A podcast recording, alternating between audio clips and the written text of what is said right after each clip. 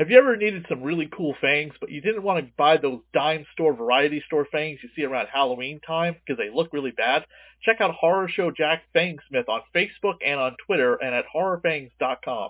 With COVID-19 shutting down all the different conventions right now, you can always send him an email over on his Facebook page and get a custom kit sent to you in order to get the fangs put into your mouth, and that way the denture material is molded to your teeth only. He has a variety of prices and a variety of different selections that you can choose from. So if you don't want to necessarily be a vampire, maybe you want some werewolf fangs, maybe you want some different variety for your, your demon-looking cosplay costume, head over to Horror Show Jack Fangsmith, check out his options, and send him an email. Tell him that Dr. Chris from Radio Horror and the Vampire Movie Minute podcast sent you. Hey everybody, this is Kimberly Gold. I was the bass player in the Halloween dance scene from the movie Once Bitten, and you are listening to the Vampire Movie Minute Podcast.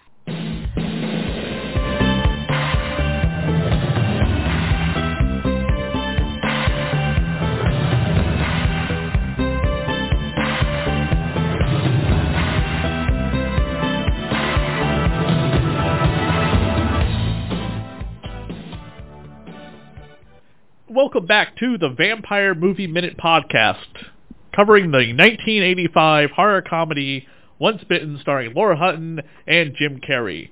And joining me for the last minutes of the movie itself, once again, is my co-host Scott Danielson. Hello. Back from his back surgery and and uh, protests and, and apocalypse virus pandemic outbreaks and everything else that he, Yeah. all the shenanigans he's gotten himself into the last few weeks that uh, we've uh, we recorded without him. Yeah, it's been it's been a ride. From the Jay and Silent Bob Movie Minute podcast, where they cover every single Kevin Smith movie with Jay and Silent Bob in it, one minute at a time, we have I'm Chris Derkach. And I wish I was on the Kevin Smith podcast, not just the Jay and Silent Bob minute. right. You definitely would have uh, a lot more guests than just the Spooner kid. I think so. And tonight we're covering the last five minutes of the actual movie before the credits. And we begin the five minutes with um, the uh, Robin and Mark, Tr- uh, sorry, uh, with uh, Russ hitting on a vampire girl, our former guest of the show, Skip Lackey, and ending with a bumping and grinding coffin very similar to Superman's coffin rising from the grave in Batman vs. Superman. So this is quite possibly the best last five minutes of the movie with a last minute guest ever. Chris, why don't you explain a little bit about what your podcast is about before we get into these five minutes? We're the Jay and Silent Bob minute. We do all the movies with Jay and Silent Bob in them one minute at a time. We did Clerks one minute at a time. We did Mallrats one minute at a time. And as we speak, we're working our way through Chasing Amy. And uh, what do you what do you do in your day to day life that you're not watching Kevin Smith movies, uh, dissecting them for all of their uh, ridiculous glory? in my personal life, Yeah, uh, I, I am a mailman. there you go. That's important in a pandemic. We've we've uh, we've needed the mailmen and women. Uh, yeah, I, did, I, I didn't want to admit it, but now apparently I'm uh, essential. So I No, you've out been. there. You guys have been. You guys have. Uh, you guys have been overly worked and very busy, along with the the po- along with the food workers, obviously, and the hospital staff. So it's been like people involved in shipping, people involved in food, and people involved in the medical field are probably the three biggest jobs during the last three months that we have heavily relied on and give our condolence and accolades to. well, we appreciate it. Thank you. So we begin with Russ hitting on this vampire woman, uh, this vampire chick. Uh, Scott, why don't you take it away? yeah, uh, we're coming in. Uh, Russ is coming in hot. His, his game, which has been notoriously unsuccessful throughout the entire time, he's just saying, let's just skip all the bullshit and get to do, get to doing what we really want to do. And Yeah. it seems to be working for the first time. So Well, that's this where we come in. this is the same. This is the same spiel that he gave to the lady in the laundromat, Right. and all all she wanted to do was whip him, and he was totally against it. But now he's giving it to a vampire girl, and he's okay with it for some reason.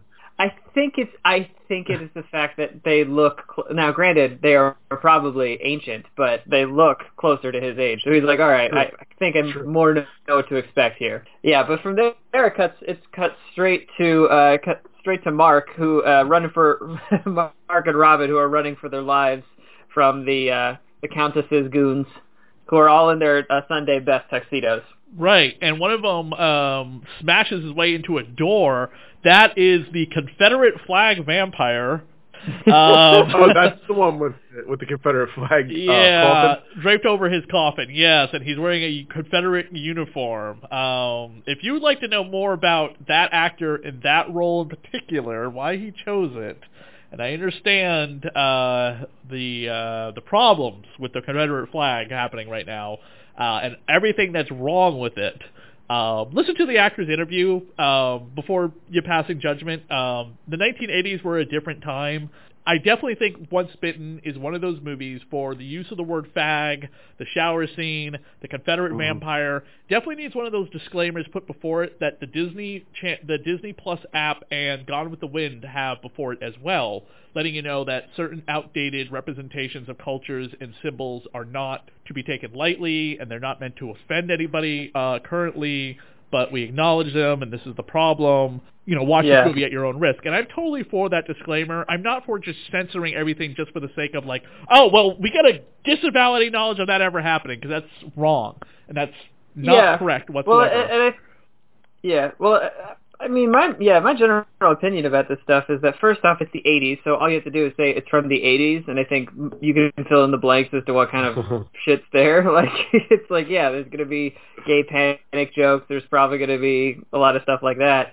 But I think the thing is, the the most it's like it, most of the stuff that's problematic in these movies is is either blatant or it's stuff it's not really what people took away from it. Like I think people like Once Bitten because it's a silly vampire comedy. So like I think I think if unless it's the foundations and then maybe you have an introduction for it, but I don't know what the introduction for Once Bitten would be. It's like I think the introduction would just be I'm not sure if we would make this movie today. I, I, I think sorry. it, it would be the exact same thing as I said that they're putting before certain Disney films and the upcoming uh, re uh, the the uh, upcoming uh, Gone with the Wind was taken off because Gone with the Wind is set during the Civil War at a time where slavery, you know, Oh. was you know rampant in the South and all the ugliness with that. But Well, the yeah. movie itself does not dress slavery like, let's say, a certain Disney movie, which they will never release. Um, oh, oh, you mean the the movie that shall not be named, Song of the South? Correct. That one. Correct. I love Um, that. I love that ride. Yeah. Yeah. Splash Mountain's Yeah. great. yeah. Yeah.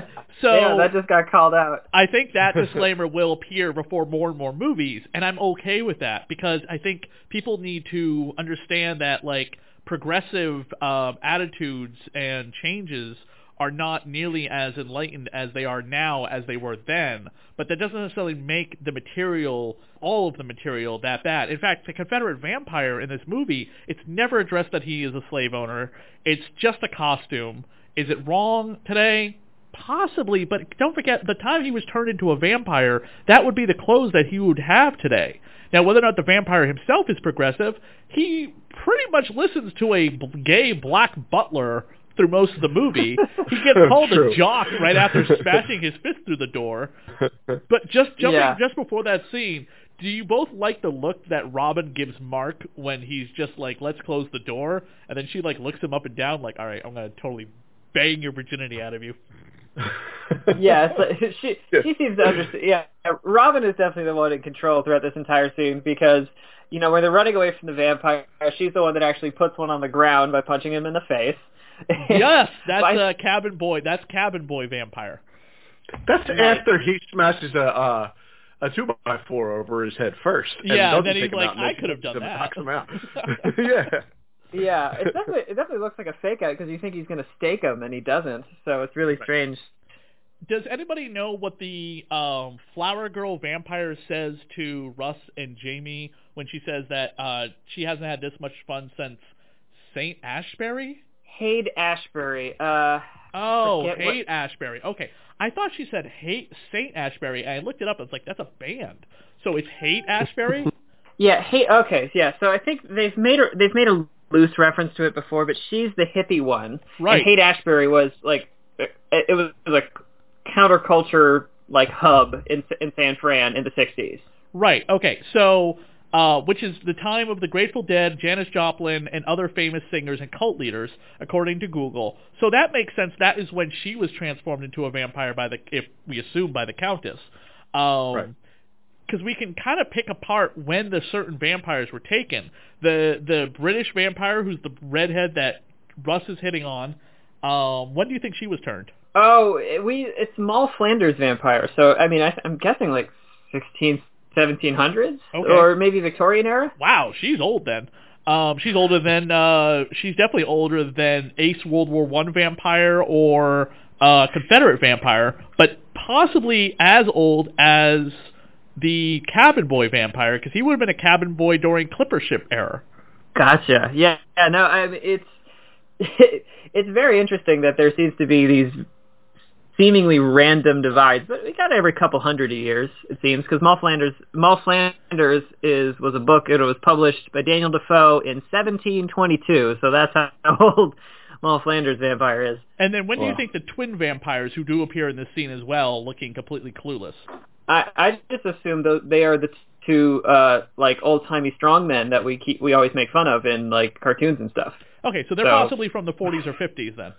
That's that's my guess. I'm Okay. joking. I'm just thinking that I just like to imagine them like those two guys with the mustaches and the barbells. Okay. Weightlifter guys. Russ and Jamie. Yeah, the weightlifter guys. Yeah. Yeah. The ones they always make fun of in Family Guy stuff. We never see Russ and Jamie again. What do you think happens to them? Besides the fact they get laid. I, I say death by snoo snoo. That's my that's my assumption. well, my problem with it is what's what's it called? Chekhov's gun, where they show the gun and, and then they never use it. They're, you're, you know, if you lead up to something, you're supposed to use it. So they show the woman's breast on the picture, and then th- these two girls drop their shirts and they never turn around. that is, I have never heard Chekhov's gun used for nudity before. you don't you don't tease somebody with nudity and then and then not show it. I see. I see. I, I was I was I- young when I first saw this movie, and that's all I waited for, and it never happened. Yeah, yes. You don't know what ratings are at that point. You're like PG thirteen. All right, I'm thirteen. Yeah, come on. Show Yeah. me what I want to see. Yeah. Oh, that makes sense. I gotta say also, just in this sequence, I love that the geography of the house makes no sense. Like I oh, keep Oh, thinking crazy. that, yeah, I, I and I'm getting, I have a strong suspicion. Like I, I, I don't know if this is actually like the house, the exterior that they use and the interior, but it looks like a morgue, like because the chute that they they roll down and like all that stuff. I'm like, this all looks morgue-ish. like it's all. I know they have I the room thought, for the what was that shooting but- before? Yeah, and then the other room, I'm like, oh, like even the room that all the coffins are in, I'm like, oh, is this where they performed the autopsy? Like, I'm not sure. I don't know what's going on. I guess that being a coffin chute would make more make some sense, though, right? If that was a morgue. Yeah, yeah, exactly. Yeah, that sends it back. I mean, you know, sends them to the if they're getting cremated, sends it to the furnace. True. You're too late. You couldn't have. You've been in there less than a minute. You didn't have time to enjoy it. Like, what is she gonna do? They, is she gonna kill both of them now? That I mean, the, the threat that she makes it makes it sound like she's about to leap over and just drain the both of them because a snack is a snack. But it still wouldn't save her from her unfortunate transformation. But I love the look that the young guys give. I'm sorry. I love the look that the young guys give when she says it couldn't uh it couldn't have been very good or whatever she says because it was less than a minute. They look like, oh my god, I guess we're not doing it right either. the two young guys look over like, I don't ever go more than a minute either. I think they're looking at it going, we've never had it, so is that long? I don't That's know. That's true. That's true. He, um, Well, my favorite, Somebody get me a plastic surgeon. of course, the most 80s thing ever. But, but Yeah. I do I do love that that Robin's like, "Hey, you're too late," and she's just like she she seems more thrilled that she's beaten the Countess. And Mark pops up with two cigarettes, like going, "Yeah, sixty seconds, baby." he seems very proud of himself. What's the two states that Cleavon Little mentions that they can find a virgin in? Kansas and Nebraska. yeah, he says Nebraska.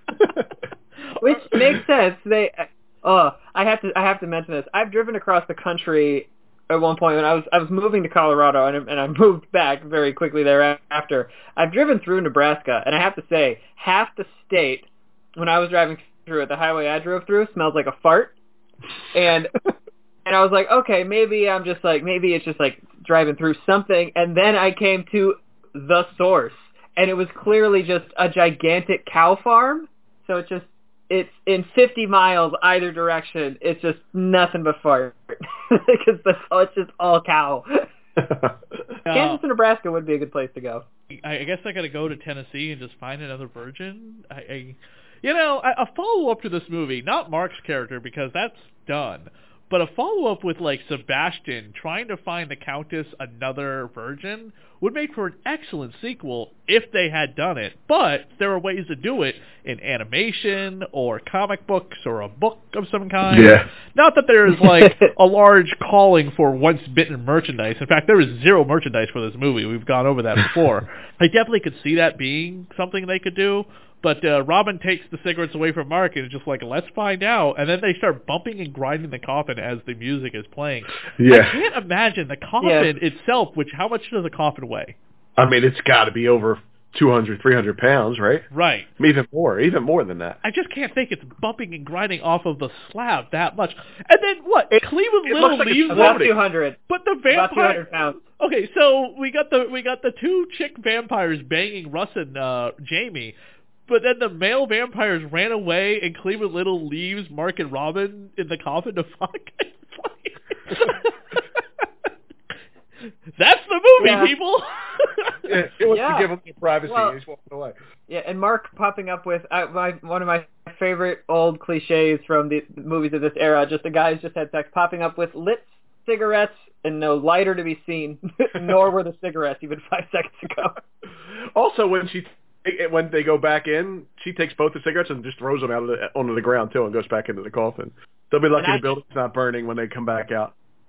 Yeah. if he takes I also, I also, yeah, I also love that the coffin moves. It moves like a lowrider does. It doesn't actually move like people are having sex in it. It's just like 'cause you would expect some sort of rhythm to it, but it's just like all over the place. And it's like I understand Jim Carrey is a lanky man, but that even that that makes no sense to me. That's a great comparison, like a low rider, because it does. It looks like it's on hydraulics going all back and forth. and Yes. that and that's the ending to the movie with our famous song playing uh, "Once Bitten" through the credits. Yes.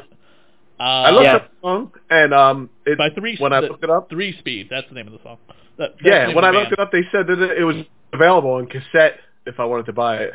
Okay, I found the cassette. Okay, so I found the cassette very cheap because cassettes nobody is collecting cassettes.